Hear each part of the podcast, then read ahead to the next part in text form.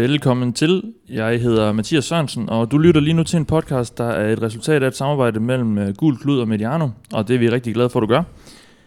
Det samarbejde betyder, det er, at vi lige nu sidder tre skribenter fra Gult Klud i Mediano-studiet her i København. Det betyder også, at du undervejs nok vil blive udsat for nogle henvisninger til noget indhold, der ligger på guldglødet.dk, og vi skal jo selvfølgelig nok sørge for, at det ikke bliver en lang reference til noget, der står på hjemmesiden. Vi har valgt at kalde programmet Det Ovale Kontor, og lad mig starte med at sige det en gang for alle. Det kommer ikke til at handle om amerikansk politik, for selvom der er rigtigt at snakke om der, så vil vi jo meget hellere snakke om amerikansk fodbold, nærmere betegnet The National Football League, eller som det jo bliver kaldt i folkemund, NFL. Som du måske har lagt mærke til, så har vi jo sat en lille undertitel på det her program, der siger NFL Preview, og det er lige præcis, hvad det her program kommer til at give dig fremover. Vi kommer hver ud til at lave et optagsprogram til den kommende rundes kampe, og som det ser ud lige nu, kommer vi til at udkomme hver fredag, så vi har de seneste nyheder med i studiet og kan give dig den bedste analyse af weekendens kommende kampe. Når det så er sagt, så bliver det her første program jo lidt mere bredt omfavnende, fordi vi har tænkt os at opdatere jer lytter, og ja, for den sags skyld også os selv på, hvad det egentlig er, der er sket siden New England Patriots igen kunne løfte Lombardi-trofæet tilbage i februar, efter den vildeste Super Bowl nogensinde, tror jeg nok, vi kan sige. Så endnu en gang tak, fordi du lytter med. Podcast skulle jeg gerne komme på iTunes her i løbet af meget kort tid, så gå endelig ind og abonner, og husk at lytte med hver uge, og så tænker jeg bare, lad os, vi skal komme i gang. Jeg sidder ikke alene. Gudskelov for det, så vil det blive et langt program. Jeg hedder som sagt Mathias Sørensen, men med mig har jeg Thijs Joranger og Alexander Påske. Thijs, vil du ikke lige starte med at fortælle lidt om dig selv, hvorfor du tillader at kalde dig selv NFL-ekspert? Jo, det kan jeg godt. Jeg har langsomt opbygget en voldsom interesse for NFL her. Det startede sådan set for 10 år siden. Det første, jeg begyndte at følge lidt med i slutspillet omkring 2007-sæsonen. Så første Super Bowl var Patriots mod Giants, da Patriots 19-0-sæson gik i vasken. Så begyndte jeg at følge mere med der. Jeg fik valgt mig et favorithold, som er Pittsburgh Steelers. Og så er interessen steget, og de sidste 5 år er det blevet godt og grundigt nørdet. Så nu sidder vi her, og helt høje på NFL-sæsonen endelig er tilbage. Mm. Og du har været på Guldglødet i lang tid? Jamen jo, jeg har været på Guldglødet 3 år nu, må det være. Siden 2014, hvor jeg kom ind, og ja, lige siden har jeg været ekstremt aktiv og prøvet at få NFL ud til danskerne. Nu tager vi det næste skridt. Mm. Præcis. Alexander, du sidder i en Brady-trøje. Ja, og det er jo ikke så sjovt efter det, der skete i nat, men det kommer vi over til lige om lidt. Det var det sjovt, ligesom Thijs. Så startede min NFL-passion også for 10 år siden i Patriots fantastiske sæson, som så ikke sluttede særlig godt. Og det er også der, min kærlighed til NFL over til Patriots stammer fra. Og jeg har været en del af Gult siden juni sidste år. Og det er bare fantastisk at være en del af at kunne bringe den her sport ud til Danmark og alle de NFL-fans der. Ja, der kommer gudskelov flere og flere. Skal vi ikke bare starte med, fordi nu siger vi, at vi vil varme lidt op til sæsonen. Den er jo sådan set allerede gået i gang. Vi sidder her fredag eftermiddag, og Patriots spillede i nat. Ja, det er en mester, som du så holder med, Alexander. Det gik ikke så godt. Nej, det gjorde det mildt til at ligge. Det startede meget godt, men på en eller anden måde så endte det med, at Patriots de fik en ordentlig afklapsning på hjemmebane, og faktisk for første gang i Belichicks og Bradys tenure tabte på hjemmebane efter at have ført ved halvleg, og tillod over 500 yards på forsvaret, hvilket er helt uhørt. Og jeg kan næsten forstå, at Tyson har nogle lidt specielle statistikker på kampen, hvor uhørt det egentlig var, det der skete i nat. Jamen jeg har forberedt en lang liste, fordi det var godt nok vildt, hvad der foregik. Må jeg sige, altså, som sagt, du har lige nævnt, at Patriots de tillod over 500 yards. 537 blev det til. Flest nogensinde mod Bill Belichick i Patriots-æraen. Sammen med 42 point. Det er også det mest nogensinde. Der er kun 3 hold, der har scoret over 40 offensive point mod Bill Belichick. Og altså, det var bare et vildt 4. kvartal og vildt comeback af Chiefs. De på en eller anden måde formåede at holde sig inde i kampen. De har 15 penalties i løbet af kampen. Det er helt uhørt mange. Der er kun 6 hold siden 1950, der har vundet med 15 penalties begået. Og de 5 forrige, de har vundet med mellem 3 og 6 point.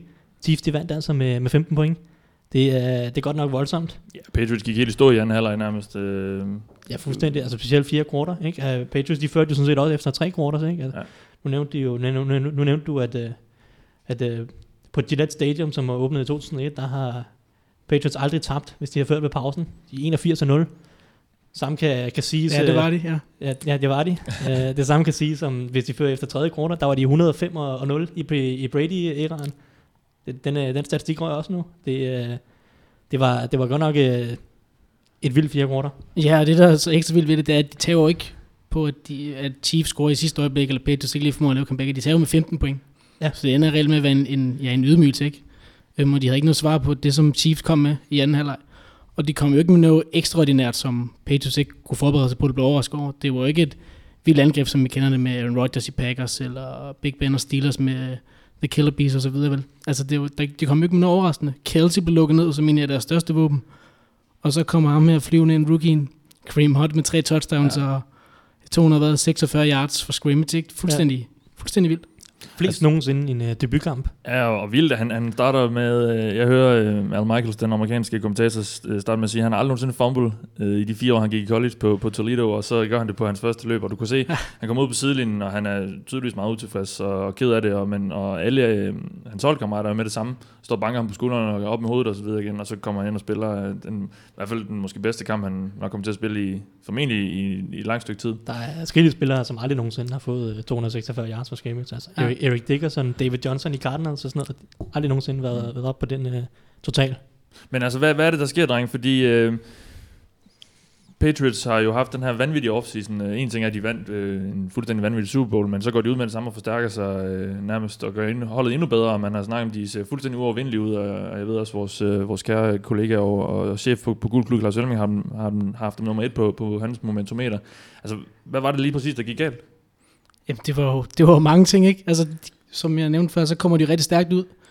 Og momentum skifter egentlig første gang, hvor man tror, at Gronkowski har lavet et rigtig godt touchdown grab, hvor den så viser sig at være incomplete. Og efter allerede 3-4 minutter. Lige præcis, og så ender Patriots efterfølgende med at gå på den på 4. down, får den ikke. Chiefs stopper dem og får momentum den anden vej, og kommer ligesom tilbage i kampen den vej. Og så kører de ligesom derfra. Og det er egentlig, de giver egentlig hinanden nogle slag frem og tilbage, og de sparer igen på hinandens scoringer, men så knækker den. I anden halvleg for Patriots, hvor Amendola blandt andet bliver skadet, og Julian Edelman, Brady's bedste body og top receiver, også er ude. Det kan mærkes på på den manglende dybde, de har. Og Malcolm Mitchell, som også er blevet skadet, right receiver indkampen, så de står lige pludselig uden 3 af deres 4 bedste receiver. Ja, og så måske vigtigst af alle på forsvaret, Dante Hightower går ud med en skade, og det virker så som om du siger, det er jo der... strengen ligesom sprang for dem, virkelig det, som om Patriots, altså forsvaret hang ikke sammen med, især på Kareem Hunts lange touchdown, som han griber, at det ham her Cassius Marsh, som har været i klubben i 5 dage. Så landede han først på kampdag.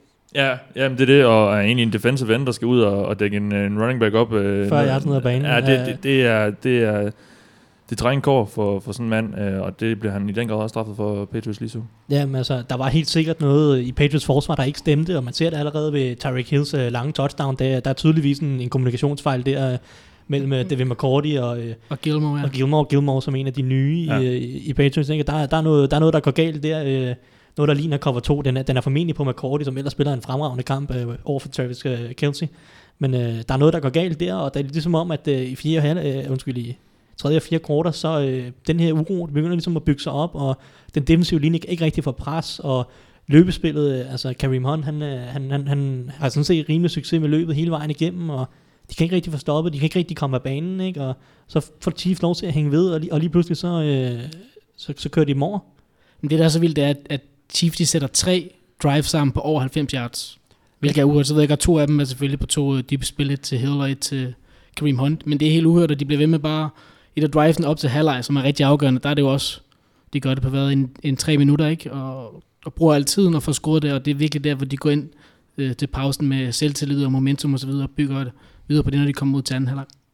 Ja, men det kan jo faktisk også, en ting er, at det er en fantastisk sejr for Chiefs at gå ind og chokere mere eller mindre hele NFL-verdenen. Jeg tror ikke, der er mange, der havde troet, at Chiefs ville vinde. Bortset fra dig, Thijs, du havde faktisk taget med picks. Jeg havde faktisk taget med picks. Lidt for sjov, eller hvad? Altså både, og selvfølgelig var Patriots favoritter, men der var noget i matchuppet. Altså jeg tror egentlig, at nu er det tidligt i sæsonen, men Chiefs har måske det hold, der passer allerbedst mod Patriots. Ikke? Der er mange, der siger, at Steelers er den anden AFC-favorit, ikke? Men problemet med Steelers, det er, at deres forsvar kan blive udstillet af Brady. Vi så det i AFC-finalen, og Steelers forsvar er ikke blevet markant bedre. siden da, og måden at slå Steelers på, det er simpelthen bare at udstille det her forsvar og score flere point end Steelers kan, ikke? Så bliver det et rent shootout. Chiefs, de har mere kvalitet på forsvaret. Eric Berry, som lukker Gronk ned, og Marcus Peters, som lukker fuldstændig den ene side ned i nat. Han bliver kastet en gang imod, og der er ingen completions imod ham. Det gør bare, at Chiefs, de har bedre forudsætninger for at stoppe Patriots. De har også Justin Houston, som spiller en vanvittig god anden halvleg. Så de har forudsætningerne for at holde Brady lidt nede, og så viste det sig så, at de åbenbart også skal score en masse point i går, Chiefs. Ikke? Så der var noget i matchuppet, som jeg så... At de har måske bedre chancer, end man lige går og tror. Jamen det her med, at de kan og tør gå op manu og manu, altså i man coverage, og lukke hinanden og lukke de andre ned, ikke? Altså netop, du har Barry, der går ind og leverer en fantastisk kamp. Og jeg har sjældent set Gronkowski have så lidt indflydelse på en kamp, som han egentlig havde i går. Og Peters, der som du siger, lukker den hele ene side ned. Og så både de forret, og jeg sagde Houston i anden halvleg, der bare trumler hen over Patriots offensive linje, ikke? Og kommer op i 80 på Brady, og det er der, man virkelig kan gøre det svært for ham. Og det gjorde også det, at de sendte jo egentlig ofte kun 3 mand i pres, og Brady stod masser af tid, og der plejer han jo altid at kunne finde en mand. Men opdækken var simpelthen så god, så at han... Jeg vidste ikke, hvor han skulle gøre bolden. Nej, og lige præcis. Du nævner også, at Gronkowski bliver dækket op. Vi har alle sammen, både fans og måske bare en generelt velfærds, glæder sig til at se ham igen herude det meste af sidste sæson. Men Eric Berry lukkede ham ned det meste af kampen. Det kan så, jeg tror, jeg begyndte at sige det før, det kan blive en dyr sejr for Chiefs, fordi Eric Berry går ud med hvad der ligner en overrevet akillessene. Det jeg er rimelig sikker på, at betyder resten af sæsonen færdig. Altså, hvad kan det betyde for Chiefs? Det er deres bedste forsvarsspiller. Ja, det er kæmpe tab. De kan gøre med ham, hvad der passer ham. Han kan spille dybt på forsvar. Han kan rykke op i boksen. Altså, han kan tage tight enden, som han gjorde i går. Kæmpe brik. Sindssygt god spiller. Han har allerede, altså også bare i løbespillet, han har på den første 4. down, som de ikke får. Det er Eric Berry, der lige finder vej igennem den offensive linje og den defensive linje og får fat i... På Gillesli og få stoppet ham. Altså, han er essentiel, så det vil være et virkelig alvorligt tab. Kan ændre det her nederlag for Patriots? Ændre det deres favoritværdighed til at gå i Super Bowl igen? Jeg vil sige, det sætter i hvert fald ekstra spørgsmålstegn ved de ting, vi havde i forhold til deres forsvar, hvor der virkelig er nogle mangler, som vi måske ikke havde regnet med. Vi havde snakket om det, og Thijs og jeg har snakket om deres manglende pass rush og deres manglende kvalitet i de første 7, som virkelig kommer til udtryk i kampen. Så der er blandt andet et Steelers-hold, som jeg må erkende. Jeg har en lille bange fornemmelse, at de kan blive lidt farligere, end jeg lige havde forventet som Patriots-fan. Men altså selvfølgelig divisionen kommer Patriots til at køre hjem i sikker stil igen. Det er nogle rædelige modstandere, de er op imod. Så der kommer egentlig til at være ro på, de tager en kamp ad gangen, og skal nok cruise til slutspillet. Og hvor stiller det altså Chiefs i forhold til magtforholdet i AFC? Jeg vil lige slå lidt bremserne i omkring Chiefs stadigvæk. Altså, det er ikke nogen tvivl om, det er et godt hold. Det var de også sidste år, de vandt AFC West, som har en masse kvalitet. Men det er en kamp, og Patriots forsvar faldt helt fra hinanden i 4 kvarter, ikke? Mere end at Chiefs, de er fuldstændig udraderede med geniale spil. Så jeg vil lige slå bremserne i og se dem over en hel sæson. Som sagt, så er jeg stadig ikke solgt på Alex Smith, som quarterback kan levere det, han gjorde i går. Og jeg synes stadig, der er huller på forsvar, specielt hvis Eric Berry er skadet. Man så i første halvleg, at cornerbacks Terrence Mitchell og Philip Gaines havde problemer i lange perioder. Det kan udstilles, og så mangler der stadig våben på angrebet, synes jeg. En positiv overraskelse af deres offensive linje, som virkelig spiller en god kamp i går. Ja, og så i forhold til, at hvis de kommer til at mangle Berry resten af sæsonen, det betyder også rigtig meget på det forsvar, fordi han er så altid og er så komplet en forsvarsspiller. Så det kan komme til at gøre rigtig ondt i sidste ende. Ja.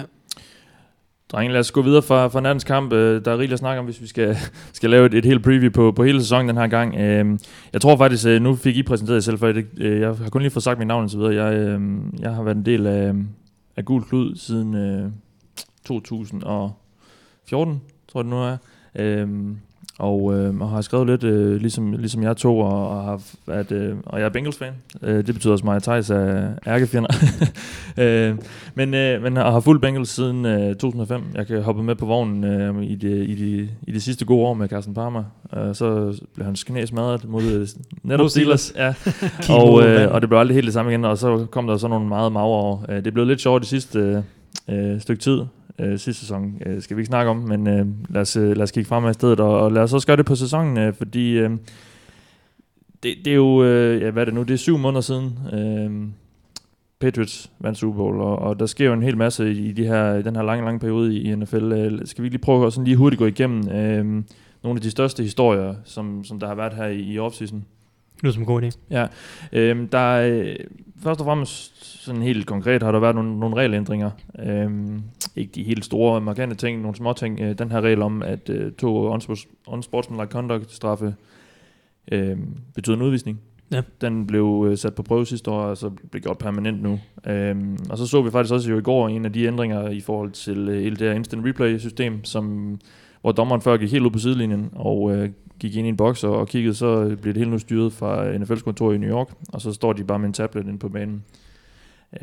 Og det fungerede egentlig meget godt. Ja, det virkede hurtigt og effektivt, og der var ikke nogen... Altså man kan sige, den head referee, der er og ser det i New York, der kan ligesom ikke være det rigtige clinch mellem dem og så head referee på banen, så det er ligesom dem, der bestemmer, og så er det helt lige til. Lige præcis, og til glæde for alle spillerne, så har de fået lov til at juble lidt, når de har scoret. En meget, meget upopulær regel, der har jo været i NFL i en del år, om at man ikke må bruge bolden som udstyr til, eller hvad skal man sige, som en del af ens fejring og så videre. Det måtte ikke være for meget. Nu tøjlerne blev sluppet lidt på det, og det så vi faktisk også i går, hvad hedder han, ham Chiefs-tøjlen, der scorede. Demetrius Harris. Ja, lige præcis, han stillede sig i hvert fald op og forsøgte et straffeskud fra NBA. Det så ret sjovt ud, så lidt mere løs stemning på banen, og det er vi glade for i Pittsburgh. Ja, lige præcis, der er mange der. Antonio Brown har sikkert noget stort i planerne, tænker jeg. Ja, jeg tror også, han har forberedt noget derhjemme. Lige præcis, og så...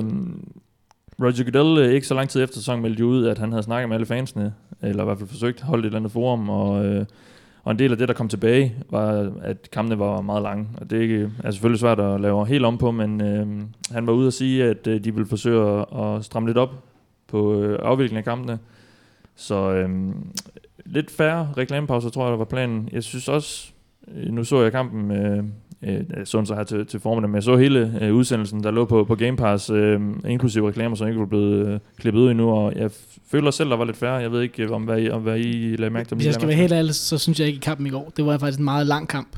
Der var rigtig mange spilstopper, den endnu ved at tage næsten 4 timer fra kampstart, og det var faktisk uhørt langt for en NFL-kamp. Ja, der var så også lige en halv times... ceremoni først. Ja, der var lige det kvarter først, men jeg tror faktisk det er nogenlunde 4 timer, hvis du tager pausen med. Ja, det er måske godt nok. Jeg føler i hvert fald, jeg skulle ikke spole igennem så mange reklameblokke. Nej, Chiefs gjorde også deres med penaltiesne, men det er rigtigt med reklamerne der, at det er specielt nogle af de der ting, hvor at der bliver scoret touchdown, så ryger der reklamer på, så er der ekstra point, så ryger der reklamer på, så kommer der kick-off, så ryger der reklamer på igen. Ja. Alt det der, hele den der sekvens, hvor der nærmest der reklamer uafbrudt i 10 minutter eller kvarter eller noget, det er noget af det, som de ligesom prøver at sige, så bliver der scoret touchdown, og så får vi ekstra pointet. Ja. Og så får vi reklamer, og så et kick-off, og så ingen reklamer igen. Ikke? Altså det, så der kommer ikke de der små afbrydelser hele tiden, forsøger man at...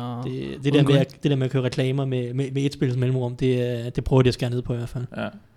Vi må se, om det giver noget. Altså, de havde regnet sig frem til, at det skulle give, jeg tror, 5 til 15 minutter per kamp eller sådan noget. Det er jo ikke alverden, men måske kan det gøre, at folk lige holder sig lidt mere vågne til slutningen af kampen.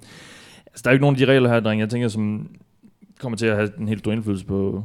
Der er lige en regel, som jeg faktisk tror kan få en del indflydelse. Det er, at holdet må hive 2 spillere tilbage fra injury reserve nu. Ja, sidste år, der gjorde det sådan, at man ikke behøves at markere, hvilken spiller det var, man gerne vil have tilbage efter de her, der skal gå 8 uger, mener jeg det er. I år har de udvidet til, at nu er det 2, man må hive tilbage, og man kan se allerede nu her, at der er flere holdene, der har smidt nogle spillere på injury reserve, og så håber de på, at de er klar, når vi nærmer os slutningen af sæsonen. Og det kan virkelig betyde meget. Altså det giver noget frihed, ikke? Det giver noget frihed, og det giver noget fleksibilitet i forhold til nogle af de her skader. Og det tror jeg virkelig kommer til at gøre NFL godt. Ja, og så hurtigt, så har de jo også scoret overtime ned fra 15 til 10 minutter af, hvad kan man sige, af hensyn til spillernes ved at vælge, ikke? At de ikke spiller en eller anden søndags- eller mandagskamp, så allerede spille torsdag, så er vi ude og spille op til 15 minutter ekstra spilletid. Det er præcis. En anden meget stor historie, der sådan set stadig kører, er Colin Kaepernick. 49ers gamle quarterback, som jo faktisk førte holdet til Super Bowl for ikke så lang tid siden, stod lige pludselig nu og kan simpelthen ikke komme på et hold, og startede heller ikke i 49ers sidste år.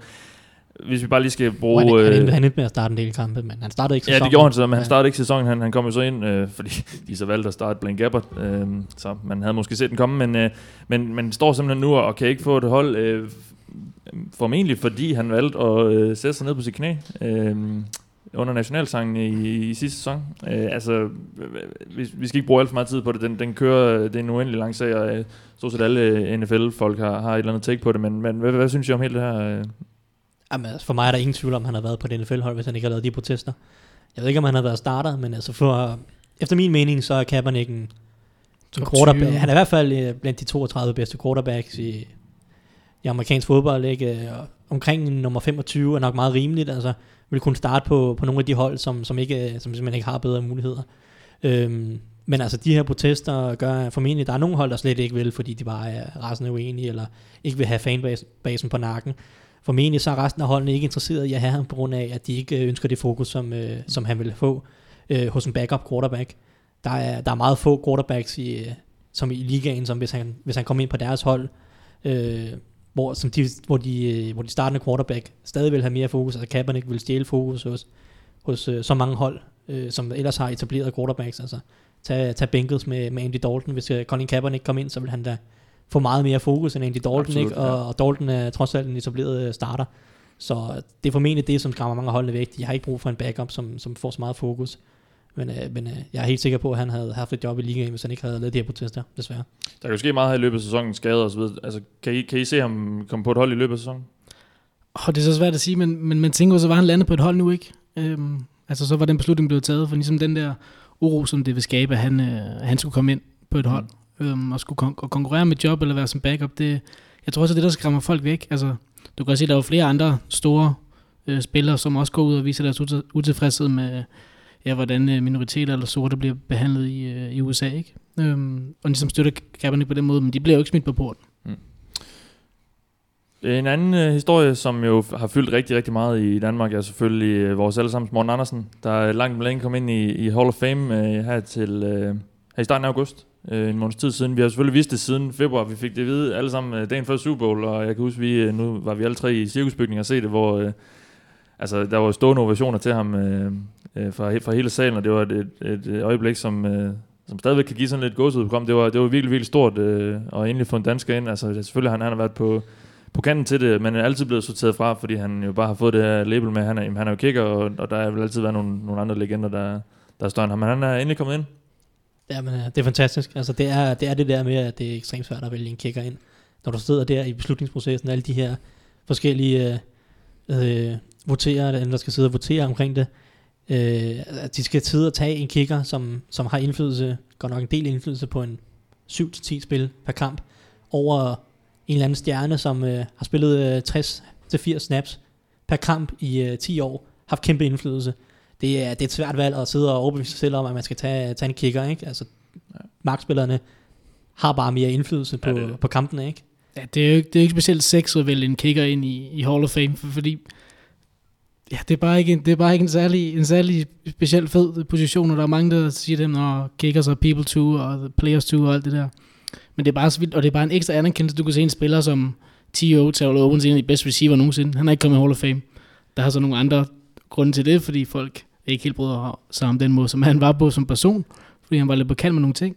Men altså, det er bare en kæmpe anerkendelse og ligesom få Danmark på verdenskortet. Præcis.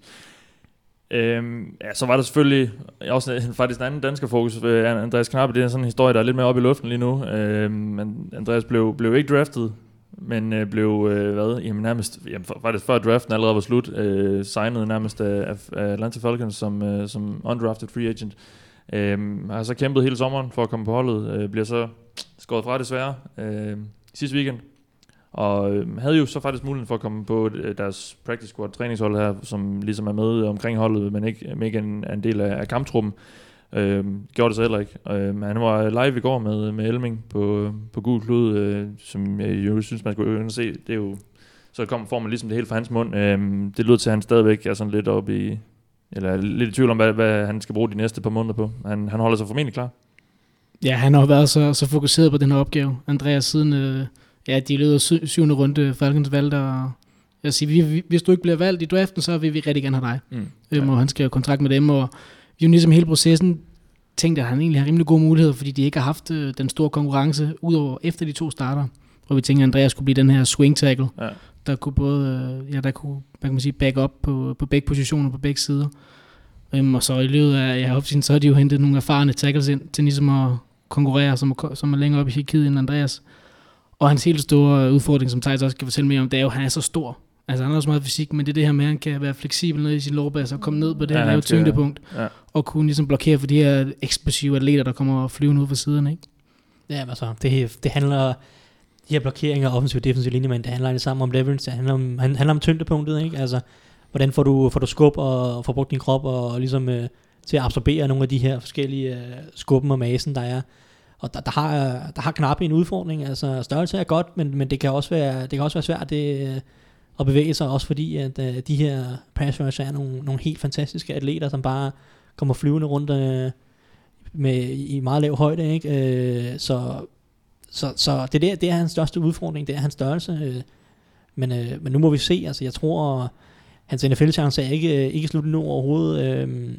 Der går nok, der bliver ikke signet så mange nye spillere til practice squad her de første 2-3 uger, fordi nu har holdene ligesom samlet deres practice squad, så skal de ligesom se, hvad de har, inden de begynder at skifte ud. Men altså, når vi kommer hen mod slutningen af sæsonen, november, december, så sker der store udskiftninger i de her practice squad trupper, fordi at holdene kigger frem mod næste sæson lige pludselig, og er der nogle af de her måske spændende spillere, som man skal have ind i truppen, og når trupperne bliver udvidet igen efter sæsonen fra 53 til 90 igen, så er der lige pludselig over 1000 jobs ekstra i NFL, og der har jeg knap nok gode chancer for at få endnu en training camp under bæltet et eller andet sted, vil jeg tro, hvis han ikke får en practice squad plads i løbet af sæsonen.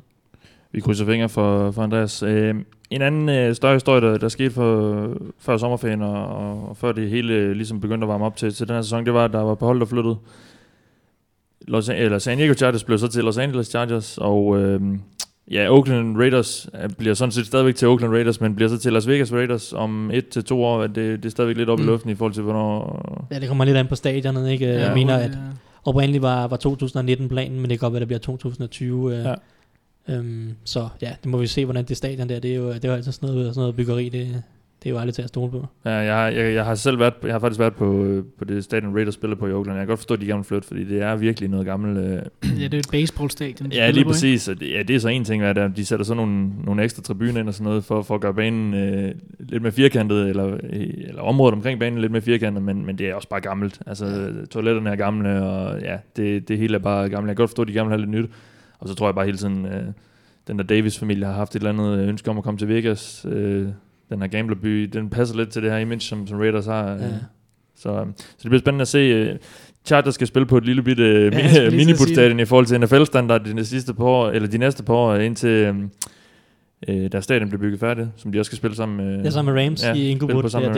Det bliver til gengæld et helt vildt stadion, som jeg forstår det. Det ser ret vildt ud, ja. Men det bliver et sjovt lille stadion. Ja, det bliver sjovt at se, hvordan... 29.000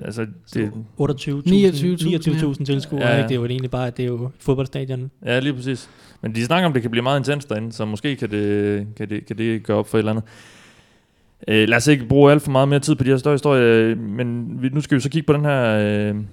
på den sæson, der kommer nu, og den, der har så også været nogle historier, der kan have indflydelse på den her i ugen. Ezekiel Elliott, Cowboys' stjerne-running back, har jo haft en sag kørende i lang tid, og fik så en karantæne på 6 spilledage her for nylig, som han har appelleret, og han har så fået lov til at spille. Appellen er jo blevet afvist af NFL, ikke? Ja, så nu venter vi på, om retten reelt set vil tage sagen. Han prøver ligesom at køre den igennem retten og sige, at den her karantæne har jeg fået på uretfærdig vis. Og det mener jeg, at det kommer senere i dag, kommer retten til at give sit udsagn om de mener, at der er en sag at køre. Hvis de ikke mener det, så får han sine 6 kampe, og så er der ikke noget at gøre. Så må han ligesom afzone de 6 kampe, og hvis retten tager det, så spiller han formentlig hele sæsonen, fordi så er det så kan han ikke afzone karantænen, mens sagen kører, og så bliver det en langsommelig proces, der formentlig først er færdig efter sæsonen. Lige præcis. Så ja, der kan sagtens være, når man lytter til det her, at der kommer en anden form for afgørelse på det, som gør, at det godt kan være lidt uddateret, det vi så snakker om nu. Så lad os ikke bruge alt for meget tid på det. Dolphins og Buccaneers' kamp også blev rykket. De skulle have spillet på søndag. Men den her orkan Irma har jo så simpelthen vist sig at være så voldsom, og der er ret stor far for, at den vil ramme Miami-området. Så man har valgt at flytte kampen hen til uge 11, hvor de begge to har bye week. Det betyder så, at de to hold skal starte med at have deres bye week her i sæsonens allerførste runde, og så skal så ind med at spille 16 kampe i træk, hvilket de nok er rimelig lidt ærgerlige over, især fordi jeg mener, det Dolphins, der skal til London og spille... Det tror jeg ikke, nej. Så er det Bucks. Der er en af de to hold, der skal i hvert fald. Nu bliver jeg lige i tvivl. Men de får i hvert fald en meget, meget kort uge okay. på vej hjem fra London, der skal spille. Der var også en historie ude her i løbet af ugen omkring Michael Bennett, Seahawks' stjerne defensive end, der var blevet chikaneret og behandlet rimelig voldsomt i forbindelse med McGregor-Mayweather-kampen i Vegas, som han var taget over for at se. Det er ikke måske en historie, der har så meget indflydelse på spillet på banen, men det har skabt ret meget røre, og endnu en gang sat fokus på det her med de sortes rettigheder i USA og hele den her historie. Så der kan måske komme en efterspil på det, og han understregede også i hans... Han lagde sådan et statement ud på Twitter om, at han ville sætte sig ned under nationalmelodien, så det ved jeg ikke. Det er der også mange andre, der har gjort, men... Og der var mange stærke ord i det. Altså, han skulle angiveligt være blevet nærmest troet på livet og have haft en pistol for tænding, ikke? Der var angiveligt blevet affyret skud i nærheden af, hvor han var, og så var han selv løbet væk, og så havde politiet spottet ham som mistænkt eller en gerningsmand, og havde ikke behandlet ham særlig ret. Og politiet afviser fuldstændig. Altså, de har jo sendt et brev til... NFL appellerer til at undersøge Michael Bennett for injurier og potentielt straffe ham for injurier. Det er ikke en køn sag. Nej, så lad os se, hvad der sker med den. Andrew Luck bliver ikke klar til at spille. Er stadig ude med noget skade og bliver ikke klar til at spille her i weekenden. Det står også helt klart nu. Og det samme med Odell. Det er ikke lige så sikkert, at han ikke spiller, men det ser tvivlsomt ud. Han, Odell Beckham, Giants' stjerne receiver, blev jo skadet i offseason. En rimelig voldsom tackling. Preseason, ja, selvfølgelig. Mod Browns. Ja, altså, Luck er selvfølgelig et stort tab for Colts, men hvis jeg skal være ærlig, så havde jeg ikke de store forhåbninger til Colts alligevel i år, så det... Nu må vi se, hvornår han kommer tilbage. Det kan godt være, der går en del uger. Den der skulder har godt nok... hæmmede ham længe, ikke? Altså, han blev opereret tilbage i januar, så vidt som jeg husker, ikke? Og det var en langsom genoptræning, en langsom helingsproces. Og så Odell, det ser ud som om, at han misser den. Der har ikke været mange træninger, og man skal huske, der er 15 kampe bagefter. Der er ikke nogen grund til at gå ud og forværre noget her i U1. Det ville være fjollet. Nej. Det er godt nok en stor kamp mod Cowboys. Ja, Sunday night og alt muligt, men jeg er tvivlsom også, men det vil selvfølgelig også være et kæmpe tab for Giants. Han er en elektrisk playmaker, må man sige. Det vil sige, så en anden elektrisk playmaker, som, eller det går i hvert fald ud for, han vil have været, Myles Garrett, førstevalget for i år for Browns, er ude. Har en ankelskade, som han har pådrog sig her i ugen, så vidt jeg lige har kunne læse mig til. Det skulle vist være i den anden ankel, end den han har drejet med tidligere, hvilket jo ikke lå alt for godt. Det er lidt ærgerligt at misse ham. Vi har glædet os til at se ham, det tror jeg især Browns-folkene også havde. Ja, Browns har manglet det her, virkelig. Det her pass rush, ikke? Og han er jo en fantastisk spiller, der har domineret i college. Og så er det en anden uheldig situation, hvor en holdkammerat til træning kommer til at træde ned på siden af hans ankel, og så forstuer han den, ikke? Og nu er han ude i nogle uger, og det havde været så interessant at se ham på hjemmebane i den første kamp mod Steelers ærkerival. Selvom der ikke har så været så meget interne kampen i to hold, så han havde det været ude og love et sack af Big Ben, og han havde glædet sig hele offseason, og nu skulle Big Ben være den første, og alt det her, ikke? Men han har også set fantastisk ud i preseason, hvis man skal være ærlig. Han har set virkelig eksplosiv og spændende ud, ikke? Så det er selvfølgelig super ærgerligt at se. Det er en af de nye stjerner i NFL forhåbentlig, og ja, den vil man bare gerne se på banen snart. Og kort, hvis vi lige hurtigt kan vende tilbage til Luck, så tænker jeg, at når man har så fantastisk en quarterback, en franchise quarterback, så er der ingen grund til at risikere hans helbred for en sæson, hvor man alligevel ikke har et hold, der er så talentfuldt, og vi er i gang med den her genopbygningsfase i Indianapolis. Så der synes jeg bare, at man lige skal holde tungen lige i munden, og så lige være sikker på, at han kommer tilbage på fuld blus. Der er ingen grund til at forsere noget der. Nej. En nyhed fra mit hold, Bengals, forlænget i går aftes med Vontaze Perfect. Ham her, den meget kontroversielle linebacker. Ja, du sidder og smiler, Thijs. Ja, men han er en karakter. Ja, det må man sige, både på og uden for banen. Altså, det er en lang historie med ham jo, men altså, personligt er jeg sådan set meget glad for. Jeg synes jeg tror, han har brug for noget tillid, og brug for at vide, at han er et godt sted, og jeg tror, han føler sig godt tilpas i Bengals. Han bliver så bare ved med hele tiden at lave Så for at få sig selv væk fra banen, og det er jo virkelig ærgerligt, men vi må håbe på, at en eller anden dag, at lyset går op for ham. Ja, og det der ekstra uheld, det han har set så fantastisk skarp ud her i preseason, og så går han ud og får en, det er 5 kampe, ikke, som egentlig virker som en lidt hård straf. Som er blevet reduceret til 3 nu, ikke? Men altså, han er en ganske undervurderet spiller, fordi de fleste tænker, at han er bare et svin på banen, der begår den ene små ulovligheder hele tiden, ikke? Men altså, når han spiller og er på toppen, så er han en rigtig, rigtig dygtig linebacker, det er der ikke nogen tvivl om.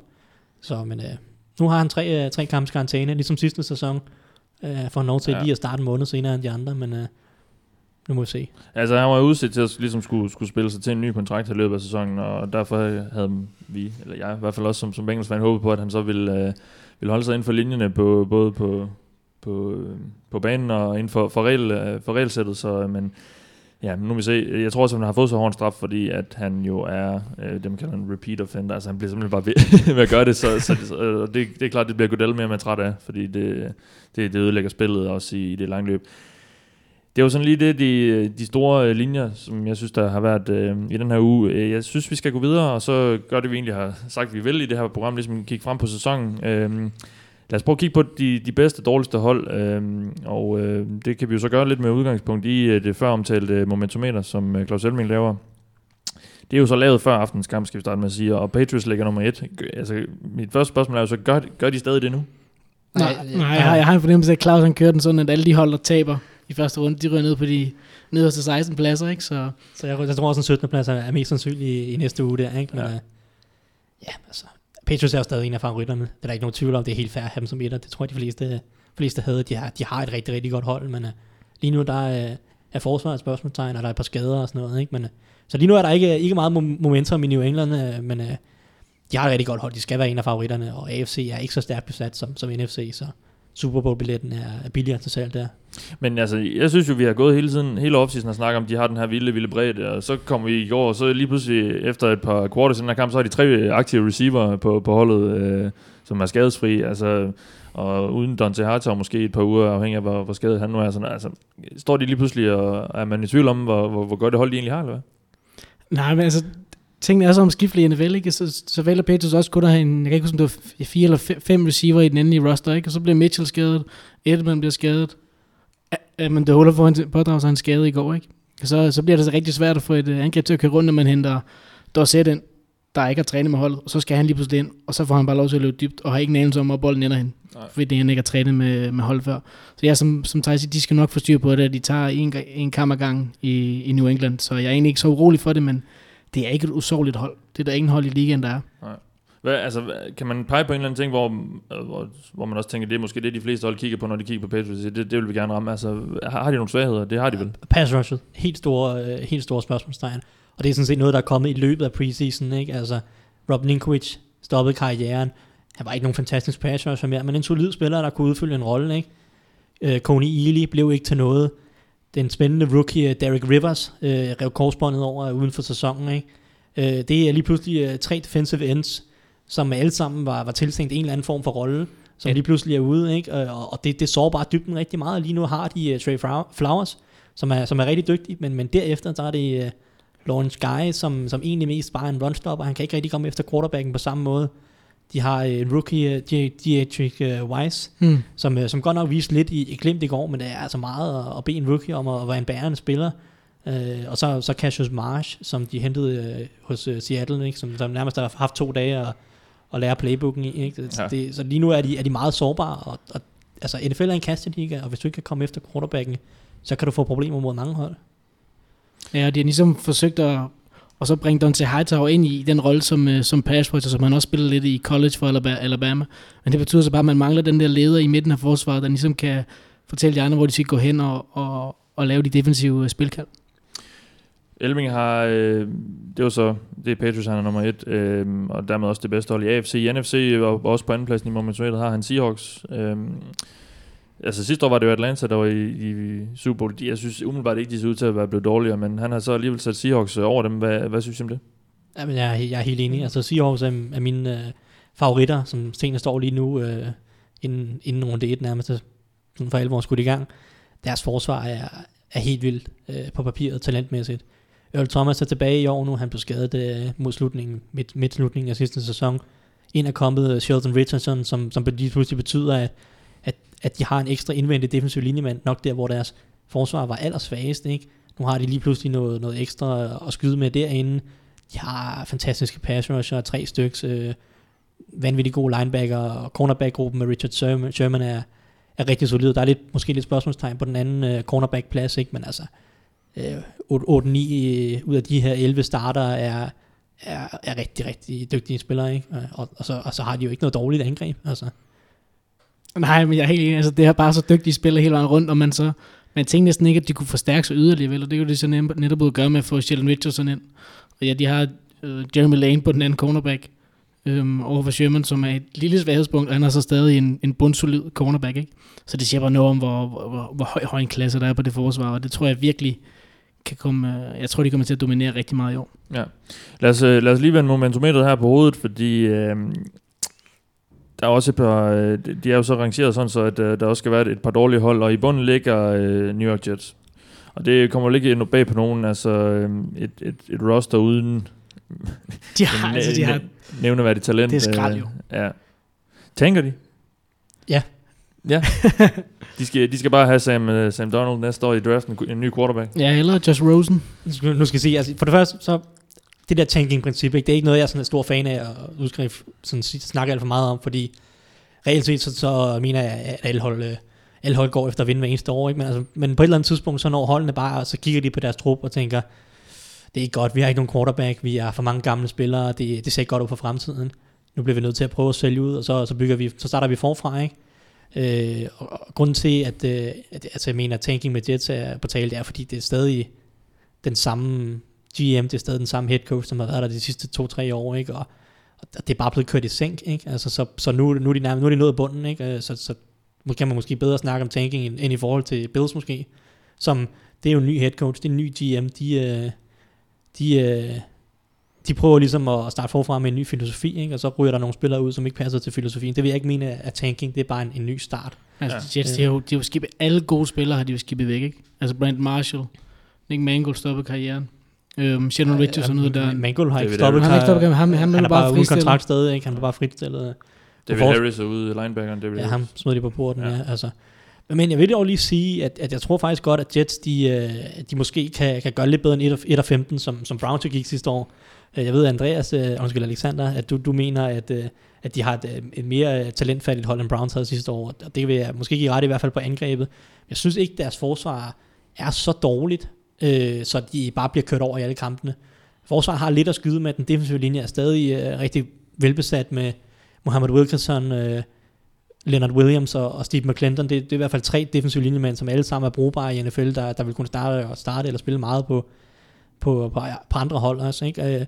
Og hvis man har et godt forsvar, så kan man holde lidt flere af kampene tæt, ikke? Problemet med Browns sidste år, det var, at forsvaret bare lukkede point ind på stribe, ikke? De havde 3 kampe, hvor de holdt modstanderen til under 25 point sidste år, så er det altså rigtig svært for et angreb, specielt hvis man ikke har nogen quarterback. Det havde Browns hverken sidste år, eller Jets har i år, men jeg tror, at Jets forsvar kan holde lidt flere af de her kampe tæt, og så er deres division bare rigtig dårlig med Bills og Dolphins, som jeg heller ikke har meget fidus til. Så jeg tror måske godt, de kan snige sig op på en 3 sejre. Ja. Lige på den 31. plads, det vil sige lige over Jets, har vi så det, der så ender med at blive NFC's dårligste hold, i hvert fald her på Elmings momentumeter, Los Angeles Rams. Et hold, som jo også starter lidt forfra. En ny head coach i år, Sean McVay, jo den yngste nogensinde. 30 år, tror jeg, han er. 31, tror jeg. 31, ja. Men han har jo så fået opgaven om at lave en quarterback ud af Jared Goff. Kan han lykkes med det? Det vil tiden lidt vise, ikke? Altså, ja. det er svært at vurdere Goff på hans første sæson, hvor han ikke så specielt god ud, men han har i det mindste fået nogle, ja, hvad kan man sige, han har fået en Andrew Whitworth foran sig. Den omstilling ser nogenlunde ud, den er i hvert fald bedre forfatning end i sidste sæson. Han har fået Sammy Watkins ind, Cooper Kupp ind. Ja, rookie receiver, ja. Lige præcis, Robert Woods ind. Det, altså, de 2 sidste er jo ikke kæmpe navn, vel, men det er nogen, der kan lave nogle spil, og så længe man har et okay receiver corps, så er det ikke helt skidt. Og det er jo på den offensive side af bolden, at Rams især har problemer. Og det store problem er jo, at ja, måske ligens allerbedste spiller, i hvert fald bedste forsvarsspiller, Aaron Donald. Han lige nu strækker, fordi han ikke får den store kontrakt, han fortjener. Og vi ved ikke, hvornår han er tilbage, og uden ham, der er det bare et helt andet hold. Han giver så meget ekstra. Altså, han kan næsten vinde og afgøre kamp bare en hånd. Ja. Hvad er det, der afholder dem fra at bare smide en helvedes masse penge efter Aaron Donald? Ja, det er et godt spørgsmål. Yeah. Jeg skulle til at sige Les Snead, som er deres general manager. Jeg er ikke den store fan. Altså, jeg synes, der er nogle horrible kontrakter på det hold til Tavon Austin og Alec Ogletree og med flere. Altså, Rams er det et af de tre hold, mener i NFL, med allermindst cap space. Og det er altså et hold, som er rigtig dårligt sidste år. De har ikke en quarterback på en dyr kontrakt. Det er stadig en rookie-kontrakt. De har ikke deres bedste spillere på en dyr kontrakt, og alligevel har de intet cap space tilbage. Der er det... Jamen, altså, nogle af de... Jeg kigger mod general manager. Nogle af de beslutninger, de har taget med at give en Tavon Austin en marginalspiller, en der ikke spiller sig en stor rolle, en betaler ham så nærmest en af de bedste receiver i spillet, det er jo... Man kan nærmest kun rulle med øjnene, ikke? For det virker bare så ulogisk dumt. Ja, og så det dobbelte franchise af Trumaine Johnson, det rammer godt nok også hårdt, ikke? En spiller, som de har været rygtigt, de vil prøve at trade, fordi de er ikke helt sikre på, om han passer ind i Wade Phillips nye defensive system. Men altså... Ja, der er nogle cap-beslutninger der med lønloftet, ja, der, som jeg ikke er ret stor fan af. Ja, i forhold til, at det er en Janoris Jenkins, man så vælger at lade gå sidste sæson, en Trumaine Johnson, ikke? Og Jenkins har virkelig vist sig at være dygtig, har han bevist i Giants, ikke? Ja, det er ufatteligt, det har jeg også, det læser man også flere steder, altså en af NFL's dårligste hold, og så dem, der bruger flest penge på løn. Det hænger ikke rigtig sammen, og der skal ske noget. Det hele står og falder med Goff i år, ja. Det er der ikke nogen tvivl om. Er der noget, der peger på, at han kan... Altså, han har en bedre trænerstab, og som Alexander sagde, bedre folk omkring sig, men han var godt nok dårlig sidste år. Altså, han var så dårlig, at selvom det kun var hans første år i ligaen, så er det er retfærdigt at stille spørgsmålstegn ved, om han nogensinde bliver en habil quarterback. Ja. Men vi må håbe på, at han udvikler sig. Nu har vi snakket lidt om de bedste og de dårligste hold. Lad os så i forlængelse af det snakke lidt om, altså vi skal have nogle Super Bowl-bud. Det er måske ikke blevet lidt nemmere efter aften eller nattens kamp, men altså, hvem ser I gå hele vejen til den store kamp i februar? Jeg vil rigtig gerne have Thijs starter nu. Jamen, jeg har allerede siddet og talt Seattle lidt op, ikke? Og for mig at se, så har de det bedste hold i NFC. De har det forsvar, der kan stoppe de der eksplosive angreb, som Green Bay Packers, Atlanta Falcons, Dallas Cowboys kommer med. Og det tror jeg kan blive forskellen, fordi deres angreb er heller ikke dårligt. Russell Wilson er en rigtig, rigtig dygtig quarterback, og de har nogle gode våben, Jimmy Graham, Doug Baldwin. Hvis de kan få lidt gang i løbespillet i år, det er lidt spørgsmål. De har en 4-5 running back, som alle sammen ser solide ud, men de bliver jo skadet på skift, skulle jeg til at sige. Og så er selvfølgelig det helt store spørgsmålstegn, som er den offensive linje, som igen i år er forfærdelig. Lad os bare se det lige ud. Men jeg holder stadig på, at Seattle bliver NFC-repræsentanterne. De har rigtig, rigtig godt hold. Og så kan det godt være, at Patriots fik en snitter i nat, men jeg holder fast. Jeg mente inden kampen i nat, at Patriots og Seattle vil møde Super Bowl. Og man kan også se den forudsigelse inde på Guldglødet, hvor jeg har givet et bud på alle records for alle hold. Og jeg holder fast i Patriots, som tingene står lige nu, men det er klart, at de andre hold i AFC, de har fået en bedre chance nu. Steelers, Chiefs, eller en overraskelse et eller andet sted fra. Det er klart, at der er en mulighed, føler man. Patriots er ikke udødelige. Ja. Jeg er helt på linje med Thijs omkring Seahawks. Fantastisk hold, og det er kun, altså jeg kan kun se den offensive linje holde dem tilbage ved, at de ikke beskytter Wilson ordentligt. Han så får en skade fra, at de skal være budet for NFC i Super Bowl. Ja, nu ligger den jo stadig i klar rendning, den kamp for i nat med Patriots, så det kan godt være, at jeg må påbille lidt for meget af den, men jeg hælder til, at mit pick er, og som nok gør Thijs ikke glad, det er Steelers nu. Ja. Altså det har bare et fantastisk arsenal på angrebet, og at at Big Ben endelig kan glæde sig over at både have Martavis Bryant, Antonio Brown og Le'Veon Bell samlet, ja reelt for første gang på banen sammen, det er bare hyggeligt. Og så har de bare nogle rigtig giftige og interessante spillere på forsvaret også. De får en Cameron Hayward tilbage, der var blevet skadet i største del af sidste sæson, ikke? Og Ryan Shazier kan virkelig være en fantastisk playmaker, hvis han kan holde skruen i vandet og undgå skader. Og de har fået en Joe Hayden ind på cornerback, som man ikke helt ved, hvor er. Men det er ikke en, der svækker holdet, kan man sige, vel? Så, nej, det var også svært at svække den cornerback-gruppe umiddelbart. De har ikke set gode ud i preseason, og Der har været stor udskiftning, og det er det helt store spørgsmål. Nej, det er Steelers problem lige nu, ikke? Der er blevet skiftet ud, og det ser ud som om, at to af starterne fra sidste år, de simpelthen er blevet bænket, eller Ross Cockrans tilfælde blev han sendt til Giants på cut-down-dagen, i stedet for at blive cuttet, ikke? Ja, det er super interessant. Du nævnte jo det her i starten af udsendelsen med, at Chiefs ligger rigtig godt til Patriots, og så ligger Steelers på en anden måde rigtig godt til Brady. Han har ligesom altid krammet på den secondary, og ved, hvad han skal gøre. Så altså, når de to så mødes igen, forhåbentlig i slutspillet, så handler det meget om, hvilke angreb, der er skarpest der. Og mange har jo nævnt Steelers, men Thijs, måske er det beskedenhed og frygt for at jinx, du ikke selv nævner det, men altså, hvad er det, der gør, at de, nu ser vi de her killer bees, Big Ben og Brown og Bell og sådan noget, men hvad er det ligesom, der gør, at de måske kan besejre Brady og company her? Hvad der gør, at de kan besejre? At de kan, ja. Nå, men det skulle være, at de simpelthen kan score flere point. Ja. Vi så Patriots forsvar være svækket, ikke? Og Steelers har en fremragende offensiv linje, de vil formentlig kunne holde Ben mere eller mindre helt ren, og vi så Kareem Hunt løbe for 148 yards mod Patriots, ikke? Og med al respekt for Kareem Hunt, som jo tydeligvis er en fremtidig Hall of Famer, kan vi jo se, baseret på en kamp. Ja, det er klart. Så er Le'Veon Bell ligaens måske bedste running back, ikke? Mm. Så Steelers, de har våbnet til at score rigtig mange point mod Patriots, ikke? Om de så kan holde Brady for også at score rigtig mange point, det er jo så det der spørgsmål, ikke? Hvad er det, der gør, du ikke peger på Steelers i stedet for Patriots? Det er forsvaret, det er kasteforsvaret. Steelers defensive linje tror jeg rigtig meget på. Så du har nævnt Hayward, ikke? Stefan Tuitt, Javon Hargrave, super dygtige spillere. Men kasteforsvaret, cornerback-gruppen er yderst tvivlsom. Altså Joe Hayden nævnte du, godt navn. Han har været rigtig dårlig de sidste 2 år. Noget af det er måske skader. Ja. Det finder vi ud af, ikke?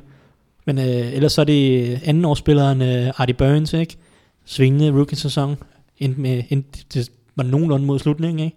Safety-gruppen er okay. Den er ikke prangende, vel? Pass rusher, det er jo det næste spørgsmål. Det har også været et problem for Steelers til sidste år. James Harrison er blevet 40 år. Han nedlægger ikke quarterbacks på striben mere. Han er en solid spiller mod løbet. God i opdækningen, imponerende nok, på grund af hans spilintelligens, men han er ikke god til at komme efter quarterbacken i samme grad mere. But Dupree har ikke vist så meget nu. Det er ham, man håber på, ikke? Det er det der potentiale, ligesom ligger. Og så selvfølgelig TJ Watt, som man draftede i første runde, men det er igen en rookie, ikke? Det er pass rush og opdækning ned ad banen, der er spørgsmålstegn, og jeg er bange for, at det ikke er godt nok mod Patriots. Lad os lige vende, eller blive lidt ved Steelers. Ben Roethlisberger ude i offseason og siger, at han går lidt og tænker på det der med at hænge støvlerne på hylden. Hvad tror du, hvordan er den situation, som du ser det? Jeg tror, han mener det, at det har været seriøst op at vende hos ham. Han er ikke den her type, når man ser nogle gange Philip Rivers og sådan noget, ikke? Altså, man kan se, at han er jo på grænsen til insane, ikke? Altså, der er bare en helt vanvittig ild i øjnene på ham. Brady. Og sammen med Brady, ikke? Ja. Altså, de vil spille ind til de 70, hvis de kunne, ikke? Den samme ild har Roethlisberger, selvfølgelig vil han gerne vinde, det er der ikke nogen tvivl om, vel? Men han er ikke den her, altså han er virkelig en familiemand, ikke? Han er virkelig en familiemand, der godt kan lide sin familie, og godt kan lide familielivet også, ikke? Altså han har ikke behov for det her mere jeg ved ikke om han, altså man kan selvfølgelig brænder han for det, ikke? Men altså han har ikke den her sindssyge gnist til at bare fortsætte indtil at armen falder af, vel? Så jeg tror det er en seriøs mulighed, og jeg tror at Steelers de også tror det, fordi de her signings og trades, ikke? Altså Joe Hayden er hentet ind, de trader sig til en ny tight end, ikke? Altså det føles som om at de har lige tradet sig til en ny safety også, ikke? For lidt dybde og sådan noget. Det Steelers sig all in i år, ikke? Det skal være i år, fordi jeg tror de frygter at det er sidste år med Ben. Ja, så samtidig så har de en lille joker måske til fremtiden i Josh Dobbs, som de draftede i år. Jeg ved godt, det er ikke en vi regner med næste år bare skulle gå ind og stat. Det ved jeg godt, ikke, men også det med Big Ben, han er jo nærmest beskadiget hver en knogle i kroppen, ikke? Altså han har jo haft skader. Der har jo lavet nogle sjove grafikker over alle de steder i kroppen, hvor han har haft en skade, ikke? Det er helt sikkert, altså det fysiske aspekt. Han er også lidt, det er han. Jeg er ude, har jo de sidste mange sæsoner været ude minimum et par kampe hvert år. Ja, ikke? Sidste år tror jeg faktisk kun det blev til en kamp, selvom han virkede ikke helt klar mod Ravens i en kamp efter, men ja. Lad os kigge lidt på, hvem der... Det er jo måske nemt at pege på de hold, der her før sæsonen ser gode ud, men hvilke hold er det, der, som I ser det, der måske kan gå ind og overraske i år, Alexander? Altså, hvilke hold kan måske lave det her vanvittige run, som vi har set Giants gøre et par år og så videre? Men altså, jeg tror også, mange andre har det på samme måde, men jeg har rigtig stor tiltro til Los Angeles Chargers. Jo, Jeg synes, de har fået, altså deres forsvar er stadig undervurderet. De har fået samlet en helt fantastisk gruppe op foran. Kan de skabe pres med Joey Bosa, som jeg ved, vi kommer til at snakke lidt mere om senere, og Melvin Ingram, som måske er den bedste pass-rushing-duo i ligaen. Og nede bagved har de Jason Verrett og Casey Hayward, der også er en fantastisk cornerback-duo. Altså Hayward, jeg kan ikke huske, hvor mange interceptions han nåede op på sidste år, men han var virkelig... 6 stykker, mener jeg. Han var virkelig skarp, ikke? Og Denzel Perryman, de har Meebane på linjen også, Corey Leachitt, de har rigtig mange gode spillere på det forsvar. Og så har de også fået omgivet Philip Rivers af nogle rigtig dygtige offensive spillere. Keenan Allen er endelig tilbage, som er hans helt store go-to-guy. De har draftet Mike Williams, de har Dontrell Inman, Tyrell Williams, Hunter Henry, Antonio Gates. Altså, der er virkelig noget knald og potentiale i det hold. Helt bestemt. Altså, jeg har også solide forventninger til Chargers, men jeg tænkte, at dem er der nok nogen, der skal snakke op. Ikke? Så jeg prøver måske at tage... Jeg kigger lidt mod et hold, som var gode i 2015, i Carolina Panthers først og fremmest. Jeg har en fidus til, at de vender lidt tilbage. Deres forsvar sidste år sejlede lidt til tider. De har stadig nogle af de samme problemer med pass rush måske, og cornerback-gruppen, ikke? Men jeg tror en del på deres, James Bradberry, som var rookie sidste år, cornerback, så solid ud. På safety har de fået Mike Adams ind, kan måske give noget erfaring, noget ro dernede. Kurt Coleman får lov til at spille free safety igen. Så jeg tror på, at det her forsvar, er selvfølgelig anført af de tre dygtige linebacker og Luke Kuechly og sådan noget, at det her forsvar nok skal være godt igen. Og så står og falder det hele med den offensive linje, som jeg ser det. De har tre rigtig dygtige folk på den indvendige side af den offensive linje. De to store spørgsmålstegn, det er de to tackles. De har Darrell Williams, nu kan jeg ikke huske, om han er anden eller tredje årsspiller, som skal starte på right tackle. Hvor god er han? Kan han ligesom bare, hvis han kan være gennemsnitlig. I 2015, da de var gode, der havde de Mike Remmers på højre tackle. Han er ikke nogen prangende spiller, han blev rundbarberet i Super Bowl af Von Miller. Men det er der mange højre tackles, der har lidt den hårde skæbne, ikke? Men han er en okay spiller. Og på venstre tackle havde de Michael Oher, som også, det gik også med ham som tackle, ikke? I år prøver de Matt Khalil, som har været en stor skuffelse, da han spillede Vikings. Ikke? Som er jo et af bror til centeren, Ryan Khalil. Præcis. Draftet i top 5 for, ja, det må være 5 år siden snart. Ja. Hvis Khalil og Darrell Williams ligesom kan bare levere på et nogenlunde niveau, så tror jeg, at den indvendige del af den offensive linje kan dominere, og så kan de få gang i løbespillet, ikke? Jonathan Stewart og den nye vanvittigt spændende våben i Christian McCaffrey, ikke? Ja. Og så kan Newton måske også få den ro, så han kan kaste de her bomber ned ad banen. Altså, det var så eksplosivt. Og hvad var det, der skete sidste år? Jamen altså, som sagt, den offensive linje faldt lidt fra hinanden. Der var et par skader, de to tackles var dårlige, ikke? Og de begyndte at rotere lidt. Nogle af de indvendige folk fik lov til at spille lidt tackle på et tidspunkt, fordi de var så meget problemer, og ja, så forsvaret havde problemer på cornerback. Der var sådan nogle rookie-problemer, ikke? Altså, de startede 2 rookies på cornerback meget sidste sæson, og der var jo udskiftning og så videre. Så med et års erfaring på cornerback-pladsen, lidt bedre safety, måske i Mike Adams, og så en offensiv linje, der forhåbentlig holder, så tror jeg, at Panthers kan få en fin sæson i møde. Om de ligger 15-1 og går i Super Bowl, det er måske mere tvivlsomt, men jeg tror godt, at de kan overraske lidt i NFC South, som ellers er en rigtig stærk division. Og så handler det jo selvfølgelig meget om, hvilken Cam Newton, der dukker op, og det hænger selvfølgelig også sammen med, hvordan han bliver beskyttet, det er klart. Han havde ligesom en eller anden tendens til sidste år, at den skulle bare slynges dybt hver gang. Men nu har han netop fået Christian McCaffrey, og blandt andet Curtis Samuel ind, så han kan lave de her dumps off og køre nogle kortere spil, så han ikke er nødsaget til at skulle kaste bolden langt efter en dyb trussel, eller efter Benjamin, eller hvem det nu er, ikke? Ja, de har jo i McCaffrey og Samuel draftet 2 spillere i år, som jo er svært at definere i forhold til, hvilken rolle. De er jo ikke sådan en, det er jo ikke en hardcore receiver, det er ikke en hardcore running back. Det er sådan nogle, at amerikanerne kan godt lide at kalde dem Swiss Army Knives. Altså det er nogen, der kan gribe bolden og løbe bolden og spille tight end og gøre alt muligt. Ja, altså det er det, der bliver spændende med dem. Altså angrebet, de får nogle nye dimensioner med McCaffrey og Samuel.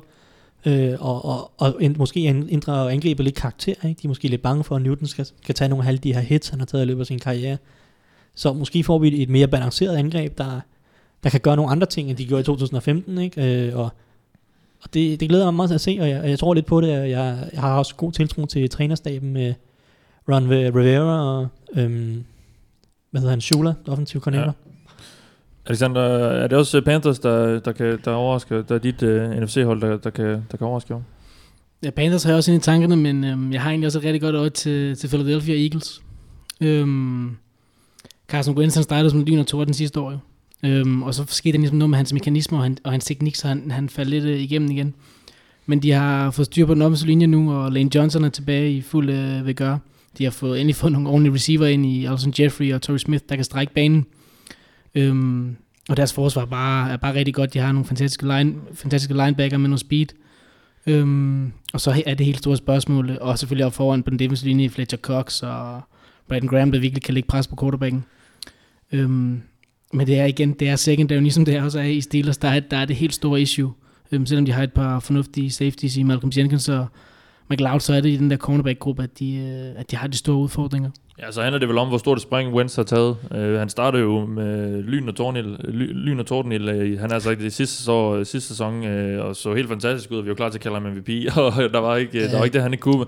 Gik så forventeligt jo også noget ned i kadence. Altså, jeg ved, de er rigtig... Jeg har læst noget amerikanske artikler sådan om, at de er meget, meget høje på ham i Eagles og i Philadelphia, og folkene i byen er helt oppe at køre, og han er den næste held og så videre. Men altså, kan vi forvente, at han allerede nu er en quarterback, der er klar til at tage et hold langt i slutspillet?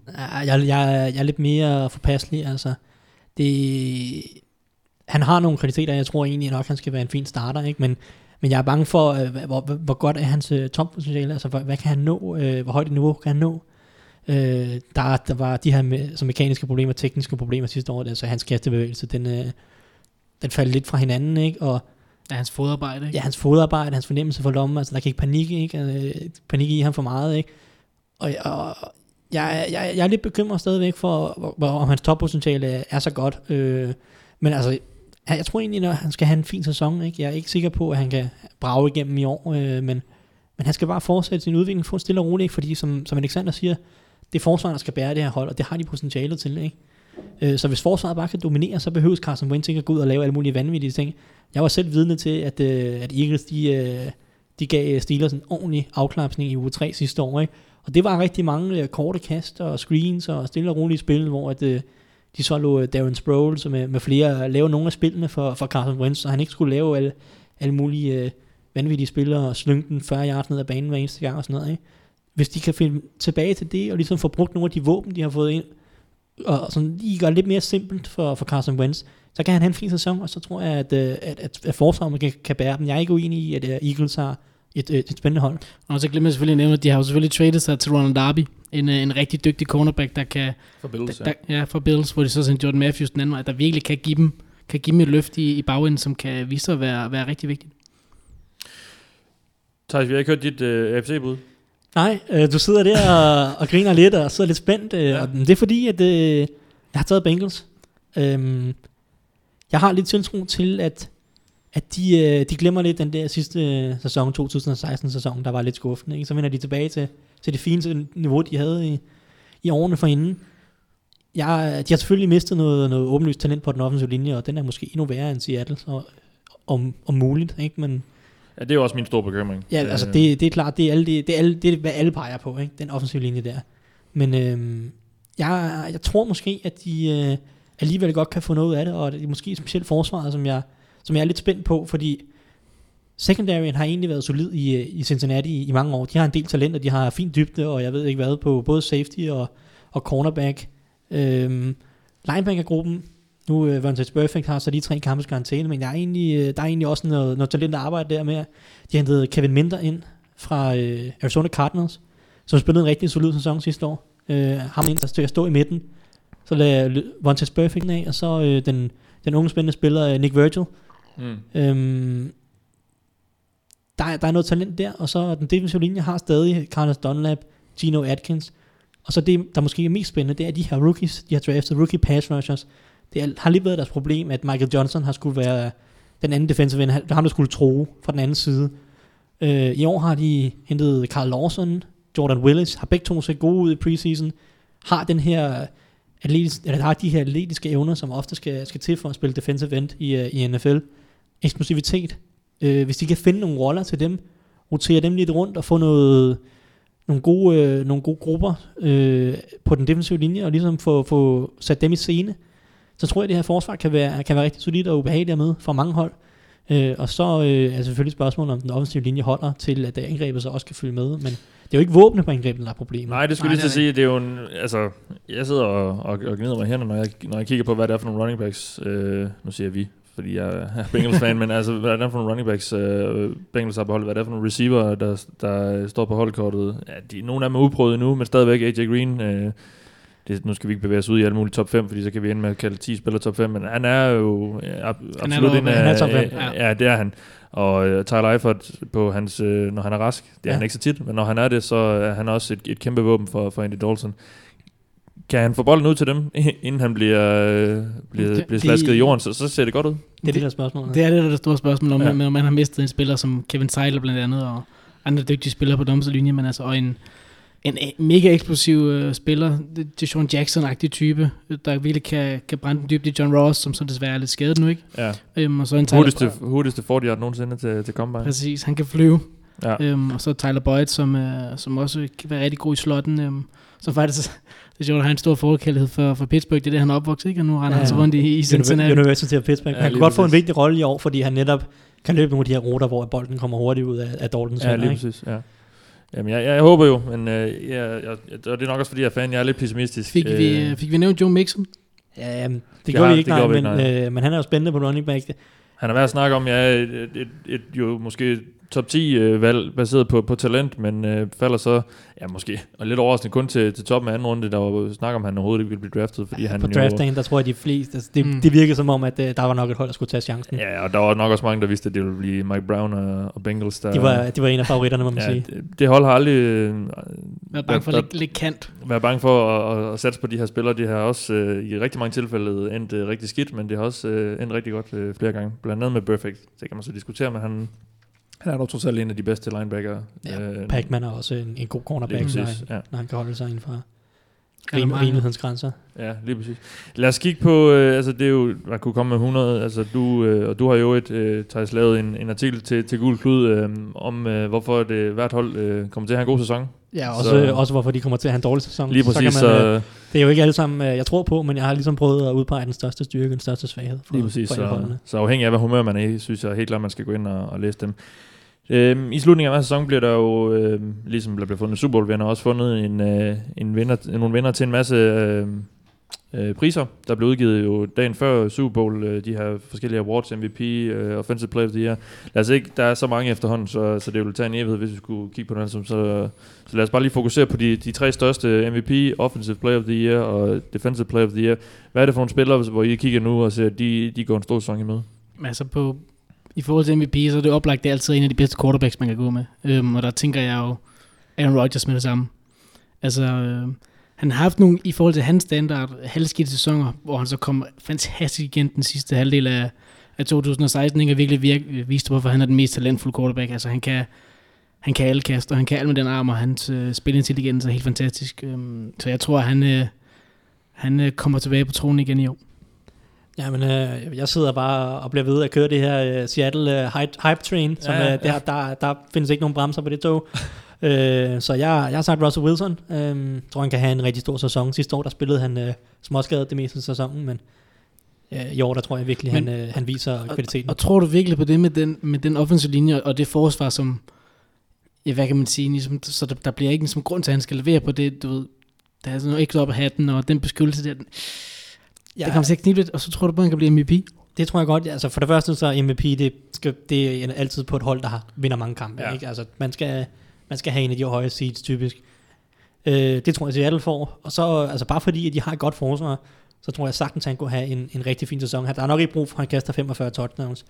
Men han kan måske minimere interceptions ganske meget, lave mange touchdowns, høj completion procent, altså bare spille en rigtig, rigtig solid sæson. Tror jeg sagtens, han kan vinde MVP. I forlængelse af MVP'en ligger der jo tit også den offensive spiller, Offensive Player of the Year, som jo, det er tit nogle af de samme spillere, der ligger og kæmper om de der priser, men Offensive Player of the Year går typisk til lidt mere specifik positioner, ikke bare quarterback hver gang. Alexander, hvem har du ligesom kigget på der, som du tror kunne være det helt store offensive våben i år? Jamen, jeg har, at David Johnson, han genvinder den pris, som han også fik. Han fik den ikke. Fik han ikke sidste år? De sidste 2 år er den gået til den samme spiller, som vandt MVP, så det er quarterbacks Matt Ryan og Cam Newton har vundet. Og det, jeg tænker på, så blev han årets fantasyspiller måske. Ja. Det er måske det, jeg tænker på. Men Arizonas running back. Ja, det tror jeg, fordi han er kernen på det angreb, som ellers har en masse spørgsmålstegn. Altså sidste år, der havde han over 2.000 yards for scrimmage, og i år, der har han også sagt højligt, at han går efter 1.000 plus 1.000. Ja. Og han spiller både, han er i backfield, han liner op i slotten, og han kan det hele, og han har en fantastisk fysik og eksplosivitet. Og jeg tror bare, at når alt kommer til at flyde igennem ham, så kommer han også til at have en helt enestående sæson igen. Ja, der kommer... Cardinals skal vel i år fokusere mere på, at det skal være centreret om David Johnson og ikke om Carson Palmer. Palmer er jo, jeg vidste ikke, hvad jeg nu på vej ud af NFL, på den måde, at hans bedste år i hvert fald nok er bag ham. Og Johnson har jo hvert år bevist, at han godt kan klare den her kæmpe workload, som han jo får. Var det samtlige kampe sidste år, han havde over 100 scrimmage yards, eller var det... Nej, han blev skadet til sidst i næst sidste kamp, tror jeg. Ikke? Der tror jeg ikke, han nåede ikke 100 scrimmage yards i den kamp, hvor han blev skadet, og så selvfølgelig ugen efter, som han missede. Men ja, han havde en fantastisk sæson sidste år, og det bliver ham igen. Forhåbentlig så kommer Carson Palmer til at handle bedre sæson. Det er i hvert fald det, de håber på dernede, ellers så kommer de ikke til at vinde. Og det er også derfor, at jeg er ikke helt sikker på, at han kommer til at vinde, for jeg er ikke sikker på, at Cardinals kommer til at vinde nok kampe, til at det, han bliver hyped nok. Ikke? Jeg ser dem ikke runde 10 sejre, og det kan godt blive et problem for ham, så derfor der kigger man en anden running back, Le'Veon Bell. Der er lige meget... fra dine Steelers, ja. Fra mine Steelers, der er lidt homer over det, ikke? Men altså... jeg tror, hvis han kan holde sig skadesfri, tror jeg, han går en kæmpe sæson i møde. Han er super træt af, at han ikke fik den her nye kontrakt, som han rigtig gerne ville have haft. Som han elsker at rappe om. Ikke? Jeg tror, han kommer til at have en kæmpe stor sæson. Han går helt sikkert også efter de 1.000 receiving og 1.000 rushing yards. Og han løber bag en god offensiv linje, og der er kastevåben, som forsvaret bliver nødt til at respektere. Ikke? Altså det... Jeg tror, han kommer til at have en super sæson, hvis han kan holde sig skadesfri, og det er selvfølgelig noget, der har været et problem i nogle år nu. Bill og Johnson minder jo egentlig meget om hinanden. Ikke helt den samme statur, men altså deres kvaliteter, både som receiver og som running back, er jo helt ekstraordinære. De er komplette spillere, ikke? Og det er derfor, at de er de to bedste running backs i ligaen, ikke? Defensive Player of the Year. Lad os lige runde den også. Det er jo typisk en, der laver rigtig mange sacks. Bliver det også det i år? Ja, det er det, jeg går med. Måske lidt overraskende, men jeg tror virkelig, at... det fysiske potentiale og det fysiske monster, som Jadeveon Clowney er, det får vi virkelig at se i år. Nu på både ham og J.J. Watt, de er full go. Ja. Så jeg tror godt, vi kan komme op og se noget, der i hvert fald hedder knap 26. Jeg tror virkelig, han bliver... Fra Clowney? Ja. Okay. Du tror ikke, Watt kommer ind og tager nogle af dem? Jo, det gør han nok, men jeg tror, de bliver så fantastiske sammen, og jeg tror virkelig, at det bliver Clowney, der får de der one-on-one matchups, og kan få de lidt billige sacks, og så Watt, der tager meget opmærksomheden. Og så tror jeg, det er den sack-total, der ender med, at jeg kunne virkelig hype ham rigtig meget. Jo, Watt, lige for grund skyld, synes jeg lige, vi skal nævne, at den mand har samlet $29 million ind til hjælp til de folk, der er ramt af orkanen Harvey, der skyllede ind over Texas helt fantastisk, ikke? Og hans første mål, var det 100.000? 200.000 dollars, ikke? Ja. Det gik ret hurtigt. Ja, det må man sige. Med at få skruet op. Er det også en sackmeister? Det er det. Jeg tror ikke helt på Clowney, og han kan rundt i 20 sacks. Jeg ser ham ikke som sådan en spiller, der bliver en sackkonge i ligaen. Han skal nok få nogle sacks, men og mest af alt så er han bare dominerende mod løbet. Men jeg er ikke sikker på, at han har den der... eksplosiv er han selvfølgelig, men sådan en quick twitch bend og sådan noget. Jeg er ikke helt sikker på, at han har det til at nå op på de der helt vanvittige totaler. Så skal vi også huske, at i år, eller sidste år, mener jeg, førte lige Vic Beasley ligaen i sacks med 15,5 sacks, tror jeg det var, ikke? Så det at nå 20, det er altså også noget af et tal. Men ja, jeg har gået med en anden pass rusher, og vi skal i den unge afdeling, 22 år, Joey Bosa fra Los Angeles Chargers. Fantastisk spiller. Altså han spillede kun 12 kampe sidste år. Han nåede 10,5 sacks alligevel. Han er den spiller, som i hans første 12 kampe i de sidste 15 år, hvor Pro Football Focus har lavet den her stat, har fået flest pressures i hans første 12 kampe. Den tidligere var Von Miller. Bosa, han har toppet ham, ikke? Han var vanvittig god sidste år, Joey Bosa, og hvis han kan bygge lidt på, spille alle 16 kampe, så med Chargers, der måske får en god sæson, så kommer hypen rigtig hurtigt til at stige, og så får man stemmer. Ja, og hvis ens hold ligesom kan score nogle point og presse de andre hold ud i de her situationer, hvor du virkelig kan få mulighed for at sende pass rush afsted, ikke? Så er der også ekstra muligheder der. Ja, måske egentlig passer systemet ham endnu bedre i år med Gus Bradley, i Los Angeles lige pludselig kommer tilbage til et 4-3-system. Defensiv koordinator, ja. Da han kom ud af College Bowl, så sagde man jo, han er nok ikke rigtig en spiller, der passer ind i 3-4-forsvar. Han skal nok spille 4-3 defensive end. Så draftede Chargers ham alligevel, som bare et 3-4-forsvar sidste år. Han gjorde det meget godt alligevel, ikke? Så hvis alle draft-eksperterne ellers har noget skulle have deres status i, så passer systemet her måske endnu bedre i år. Ja, det vilde var jo sidste år, han kom ind på holdet, 2-3 uger før sæsonens første kamp. Jeg tror, det var en uge før, og så bliver han jo skadet med det samme, ikke? Altså, kommer tilbage, han misser hele training camp på grund af den her kontraktstrid, som de havde. Kommer han tilbage, og så bliver han lynhurtigt skadet. Jeg mener også, det var en ankel eller noget. Og sidder ude de første 4 uger sæson.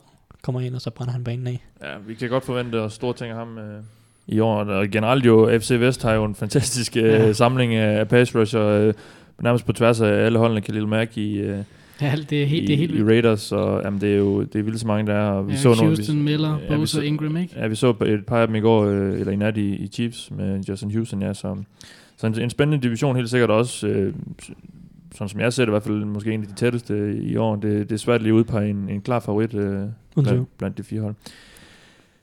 Jeg tror, det var alle dem, vi lige vil bruge vores tid på, de her awards. Der er jo også en masse rookie awards og man of the year.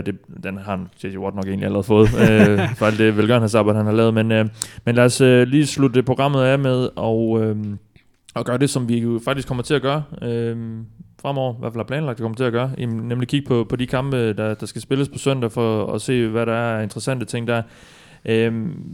Hvilke kampe har I ligesom på forhånd udset jer? Jamen, jeg har specielt udset mig en kamp, fordi nu sidder jeg godt nok og kører Seattle-toget, ikke? Men jeg er også konduktør på Tennessee Titans Hype Train, så jeg glæder mig helt vildt meget til at se Titans i år. Jeg tror virkelig, de kan overraske nogle hold. Jeg synes, jeg er mega fan af Marcus Mariota. Jeg synes, han er en fremragende quarterback allerede. Mener, han er top 10 allerede. Selvom han kun har spillet 2 sæsoner i NFL. De har et rigtig godt angreb, løbeangreb. Den offensive linje er rigtig dygtig. Draftede et par receiver. Hentede Eric Decker ind. Der er lige pludselig nogle våben at kaste. Jeg er sindssygt spændt på at se, hvad det angreb kan.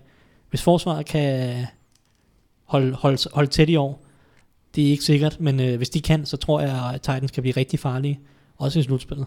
Yeah. Og den kamp mod Oakland, det er nemlig 2 hold, der også virkelig bejler til slutspillet, og med 2 unge quarterbacks, der også virkelig ligner fremtiden af NFL, når nogle af de ældre, dygtige gutter takker af i fremtiden, ikke? Ja, et sindssygt spændende matchup jo, mellem 2 hold, som alle snakker om er det næste store, nogle gange Brady måske siger stop eller et eller andet. Det bliver spændende at se, hvor de står i forhold til hinanden nu. Derek Carr...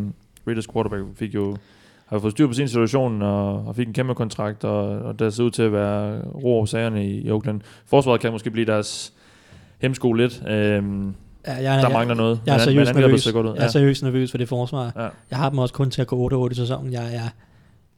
Den indvendige defensive linje er ikke god. Linebacker-gruppen er helt forfærdelig. Lad mig bare sige det. Og cornerback-gruppen, altså også store spørgsmålstegn. Altså Sean Smith har været inden og ude af line-upen, ellers deres største navn på cornerback. Spillede en skidt sæson sidste år, og i preseason har han været bænket et par gange, og de har haft undrafted free agents inden og prøve at se, om de kunne vinde en plads, fordi det er så tvivlsom en gruppe, ikke?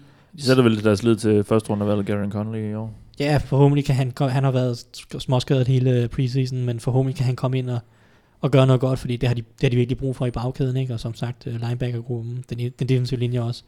Der mangler virkelig talent udover Khalil Mack, ikke? Selvfølgelig, det kan være, at han er en enmandsherr, det vil jeg ikke udelukke, men jeg er bange for det forsvar. Hvis vi lige skal, nu nævner du kampen, Thijs, altså, hvad er det for nogle ting, der kan blive udslagsgivende i det matchup der? Jamen altså, det bliver Titans løbeangreb mod de her forreste 7 hos Raiders. Som er, den defensive linje og linebackergruppen er ikke gode, og Titans, de elsker og bare kan bruge deres store fysiske offensive linje, smide et par ekstra tight ends ind, en fullback eller et eller andet, og så løber de bare DeMarco Murray eller Derrick Henry 30 gange op igennem midten, ikke? Det er super fysisk angreb. Titans har exotic smash mouth, ja. Som som de så godt kan lide at kalde det dernede. Eller vi andre godt kan lide at kalde det, tror jeg. Jeg tror faktisk, han selv har kaldt det. Ja, han har selv kaldt det, men jeg tror, at resten af NFL-verdenen rimelig hurtigt synes, at det var en sjov idé. Men altså, hvis Raiders ikke kan fysisk matche op med Titans løbeangreb, så kan de få en rigtig lang dag på kontoret, fordi så får deres angreb ikke lov til at komme på banen nok Og altså det bliver, hvem kan ligesom styre kampen med løbespillet, fordi begge angreb kan score mange point mod modstanderens forsvar. Men altså den, der bedst kan styre løbespillet og tage tid af klokken og holde sit eget angreb på banen, tror jeg kommer til at vinde den kamp. Og så skal vi selvfølgelig nævne Marshawn Lynch. Det bliver også interessant at se, hvad for en udgave af ham det er. Ja. Der kommer tilbage efter, han har siddet ude i halvandet år, sådan han sidst sat sine fødder på NFL-græs i en vigtig kamp, ikke? Ja, og tilbage for det hold, som han altid har drømt om at spille om. Han er fra Oakland-området og har elsket Raiders hele sit liv, så vidt jeg har kunne læse mig til. Så han er hjemme og kan nå at spille et par sæsoner, inden de rykker til Vegas. Ja, og han er sindssygt populær. Det bliver sindssygt spændende. Ja. Altså, de har også et fysisk løbeangreb og... Ja, beast mode. Det bliver sjovt. Må ikke de har Skittles med og klar til at kaste efter ham. Absolut. Alexander, der er jo et par andre sjove kampe også. Hvad for nogen har du ligesom haft i kiggerne? Ja, måske lidt kedeligt, men altså man kan virkelig komme udenom Green Bay, der tager imod Seattle. Der er på papiret, og jeg tror også i Thijs øjne de to bedste hold i NFC. Og det bliver bare så super interessant at se, hvad Aaron Rodgers skal gøre mod det her fremragende forsvar, som han jo, hvad kan man sige, tævet i 14. spillerunde sidste år, 38-10, hvor Russell Wilson også var helt væk, kastet 5 interceptions, og Old Thomas var ikke med for Seahawks, så det er selvfølgelig på en lidt billig baggrund, men det bliver bare så interessant at se, hvordan de to hold matcher op mod hinanden i første spillerunde. Ja, og det er jo det mest profilerede matchup i den kamp er jo Packers' angreb mod Seahawks forsvar, men er det også det, der kommer til at afgøre det? Sådan er det jo ikke altid, eller hvad? Ja, jo, indirekte kommer det til, men altså... Packers kommer, og det kunne også meget afgørende for Packers, hvad det er for en forsvar, der dukker op. Det var deres problem sidste år. De blev også fuldstændig rundbarberet af Falcons i slutspillet, da Falcons kom med deres angreb. Så Packers forsvar skal være en bedre udgave, ellers så tror jeg altså også, at Seattle scorer mange point. Og Packers kommer ikke til at score 40 point på Seattles forsvar. Det kan simpelthen ikke lade sig gøre, tror jeg. Nej, de kan ikke tillade Russell Wilson og ligesom bare stå uberørt i lommen og gøre, hvad der passer ham, fordi... Om man skal ud og omdeleje, han er også en fantastisk pocket passer, så altså, han kan sagtens slynge bolden ud til Baldwin og Jimmy Graham og så videre, hvis han får tiden til det. Wilson har en af de bedste arme i NFL. Det er muligvis de to quarterbacks med altså den bedste arm, eller de bedste arme, som skal i duel. De kan lave nogle helt fantastiske altså, hans touch på den dybe bold er helt fantastisk. Jeg så lige en stat med, at den dybe bold i midten af banen, der har han nærmest en perfekt passer rating. Der har han, ja, han er så suveræn til at lægge de der bløde, følte bolde hen over toppen af forsvaret. Det er præcis, og den bliver spillet i Green Bay. Det er jo heller ikke helt uvæsentligt i forhold til Seahawks, som jo er i hvert fald enormt stærk på hjemmebane, og har den her 12. mand, som de flagrer med og alt muligt.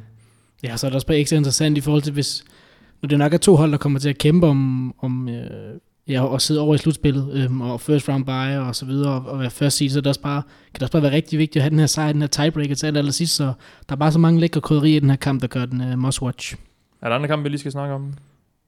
Altså jeg vil rigtig gerne gå til, hvis jeg kan tage ud igen, gå til Monday Night, og hvis vi vender tilbage til AFC West, hvor Los Angeles Chargers så tager til Denver. Først og fremmest er det altså fantastisk, de her senkampe i Denver, når de har fyldt op med de kan larme på Mile High og så videre op i den her tynde luft, og de to hold giver bare nogle interessante opgør. Det er altid så fedt at se Rivers virkelig give den gas og trash talk mod de her DB's, som de har i Denver. Det giver bare noget ekstra til det her kamp, ikke? Og så er der bare så mange fede matchups, og se hvordan Rivers netop kan gøre det med den her stærke secondary, og om Broncos offensive linje kan gøre noget mod det her dygtige passer, som Chargers har. Ja, og den var vandt Super Bowl for 2 år siden, altså hvor de står henne nu? De står uden en quarterback. Ja. Altså vi må se, hvad Trevor Siemian kan i hans anden sæson. Han er ikke forfærdelig, men han har bare store begrænsninger som quarterback. Han kan ikke nå det der fantastiske niveau. Og når han så samtidig rundt omkring, så har et tvivlsomt løbespil og en offensiv linje, der er lidt usikker, så deres angreb kommer til at have problemer. Og altså hvis Broncos skal gøre noget i år, så skal Simeon overraske. Ellers så må det her forsvar... Altså, de skal have løbespillet op og køre, ikke? Det er så vigtigt for at kunne tage pres af hans skuldre, og det lyder som en kliché, men ellers, så kan han, hvis han skal stå der, og det kommer bare ikke til at fungere, hvis det er ham, der skal vinde kampene for dem, selvom de selvfølgelig har et rigtig godt forsvar. Ja, jeg glæder mig også til, nu nævnte du løbespillet her, ikke? Altså Jamal Charles i Denver lige pludselig, ikke? Efter så mange år i Chiefs, er der noget tilbage, ikke? Han har været plaget af nogle alvorlige skader de sidste par 2-3 år, ikke? Er der noget tilbage i tanken, ikke? Fordi han er en sindssygt talentfuld running back. Det bliver virkelig sjovt at se, om han kan gøre noget i Danmark. Du har også en anden kamp, ved jeg, Thijs. Du... Ja, nu, det var sådan lidt et hipstervalg, skulle jeg til at sige. Ikke? Ja, en lille smule. Ja, Falcons tabte jo Super Bowl på frygtelig vis i februar, ikke? Hvordan kommer de ind til den her sæson, ikke? På papiret har de stadigvæk de samme spillere på angrebet. Det er stadig et rigtig, rigtig godt angreb talentmæssigt. De mister deres offensive koordinator. Carl Shanahan, han smed Super Bowl på nogle forfærdelige spilkald, ikke? Men som ser på resten af sæsonen, så var det simpelthen et mesterligt stykke arbejde. Der var nogle fantastiske spildesign, og han udstillede bare forsvar gang på gang. Selv Denvers forsvar, jeg kan huske, de spillede i Denver i uge 8, 9, 10 stykker. Ja, eller sæson, ja. Og han fandt bare deres bløde punkt. Han fik brugt running backsene helt vildt fantastisk i løbespillet. Han havde ikke tænkt sig at bare kaste den ud mod Aqib Talib og Chris Harris på ydersiden. Men han valgte at bruge midten af banen, ikke? Og udstille Denvers linebackers i opdatning, og han lavede bare nogle fantastiske gameplans sidste år, Karen Shanahan. Nu er der en ny mand, ikke? I Falcons, Steve Sarkisian. Han har ikke ret meget NFL-erfaring. Han har noget college-erfaring og sådan noget, ikke? Men kan han få Falcons-angrebet helt op at ringe igen? Det glæder mig rigtig, rigtig meget til at se. Og så glæder jeg mig rigtig, rigtig meget til at se det mod Bears, selvom at der er ikke nogen, der er nærmest ingen, der har forventninger til Bears. Så glæder jeg mig lige til at se, for de har en god offensiv linje indvendigt. Så Jordan Howard kan godt få en stor sæson igen. Falcons havde problemer med løbet sidste år. Kan de drille lidt der, selvom Falcons har investeret i Dontari Poe og sådan noget. Og så har Bears også en spændende front seven. Den er ung og talentfuld. Akeem Hicks i midten er rigtig dygtig. Goldman er tilbage efter en skade sidste sæson. Leonard Floyd var overraskende god sidste år. Nu er han deres første mand som pass rusher. Så jeg glæder mig lidt til at se, om Bears de kan drille. Altså, jeg forventer ikke, de vinder, men jeg glæder mig til at se, om Bears kan drille. Og så glæder jeg mig til at se, om Falcons de er seriøse igen i år. Bears skal jo ligesom være det her hold, der ligger den her fysiske styrke i spillet, fordi altså på angrebet, de har ingen receiver at kaste. Ej. Om det så er Glennon eller Trubisky, eller hvem der kommer til at være bag center. Så det skal være løbespillet, det skal være det fysiske med de tre dygtige spillere, de nemlig har indvendigt på den offensive linje. Og så skal deres forsvar, Vic Fangio, de skal flyve rundt og lave de her eksotiske formationer og forvirre modstanderen, ikke? Ja, altså jeg tror heller ikke på, at Bears kan gøre noget seriøst i år, men jeg tror, de kan drille nogle hold, ikke? Altså, fodbold vindes i skyttegravene, ikke? Den offensive defensive linje er så vigtig, og der har Bears altså noget at arbejde med. De lavede et rimelig spektakulært move i draften og handlede sig op til et andet valg og to Trubisky. Lad os lige få et bud på, altså kommer han på banen, og i så fald hvornår i år? Ja, jeg tror der går en 3-4-5 kamp, hvor Mike Glennon han ligner en eller anden forvirret høj, tynd skoledreng, og så kalder fansen på Trubisky, og så får vi ham at se de sidste 10 kampe i hvert fald. Men en sjov stemning, der må være i det der quarterback-rum i år. De giver Glennon en forholdsvis stor kontrakt i forhold til, hvad han har vist tidligere i NFL, og bruger så en hel masse kapital på at rykke op i draften og tage Trubisky. Ja, altså der er lidt der på de interne linjer, med sådan, hvad linjen helt præcis er, og samtidig så er de jo holdt meget fast i, at Glennon han er starteren i år, og det skal han være hele året, og så har Trubisky jo simpelthen været frem, altså ikke fremragende, men han har været god, ja. Han har set spændende ud i preseason, ikke? Så altså, hvor længe kan man holde det på bænken? Han er jo fremtiden, ikke? Så Bears skal nok ikke tabe mange kampe, før at man begynder at kigge mod Trubisky, og det manglede bare. Og så skal der lige nævnes Tariq Cohen også, running back, som også har set rigtig spændende ud i preseason, virkelig har givet den gas. Så jeg tror godt, at han kan danne en god duo med Jordan Howard. Jeg er fuldstændig chokeret over, at der ikke var nogen af jer, der nævnte Blake Bortles mod Tom Savage. Ja, der er nogle forfærdelige, altså vi har Jets mod Bills, altså enten Jets eller Bills fører AFC East efter den her uge, det er bare lige værd at huske. De spiller ikke altid uafgjort, så de kan deles om den, ikke? Ja. Ja, det bliver smukt at se. Jeg tror i hvert fald, den skal jeg have kørende, Jacks der mod Texans, det bliver spændende at se. Drenge, er der mere, vi lige skal have vendt, inden vi forlader dette studie og sætter os til at se noget bold på søndag? Hvad glæder jeg mest til? Kom i gang. Ja. Se mit hold. Det har været lang tid undervejs. Så det var fandme fedt i nat, må jeg sige. For set noget bold, altså. Det var en god kamp i nat, altså. Jeg håber, altså, der var mange, der snakkede om kvaliteten sidste år, at det måske var dalen og sådan noget, ikke? Men altså, vi ligger godt for land, må jeg sige, og det håber jeg på fortsætter, ikke? Jeg synes, der er nogle gode hold. Lige præcis. Jamen, det var det, vi lige havde planlagt. Det blev en lidt længere udsendelse, end vi nok normalt kommer til at lave. Som sagt, som jeg nævnte i starten af programmet, har vi planlagt at udkomme om fredagen, sådan så vi ligesom kan være så opdateret som muligt på at kunne snakke igennem de kampe, der skal spilles om søndagen. Tak fordi I var med. Selv tak, Mathias. Og til jer derude, så har I jo lyttet til mig. Jeg hedder Mathias Sørensen, med mig har jeg haft Thijs Joranger og Alexander Påske. Gå ind og følg med i podcasten. Hold øje med, hvornår vi udkommer, og abonner på den i iTunes, og hvad man nu ellers skal gøre. Lyt til den alle de steder, der er mulighed for det. Tak fordi I lyttede med.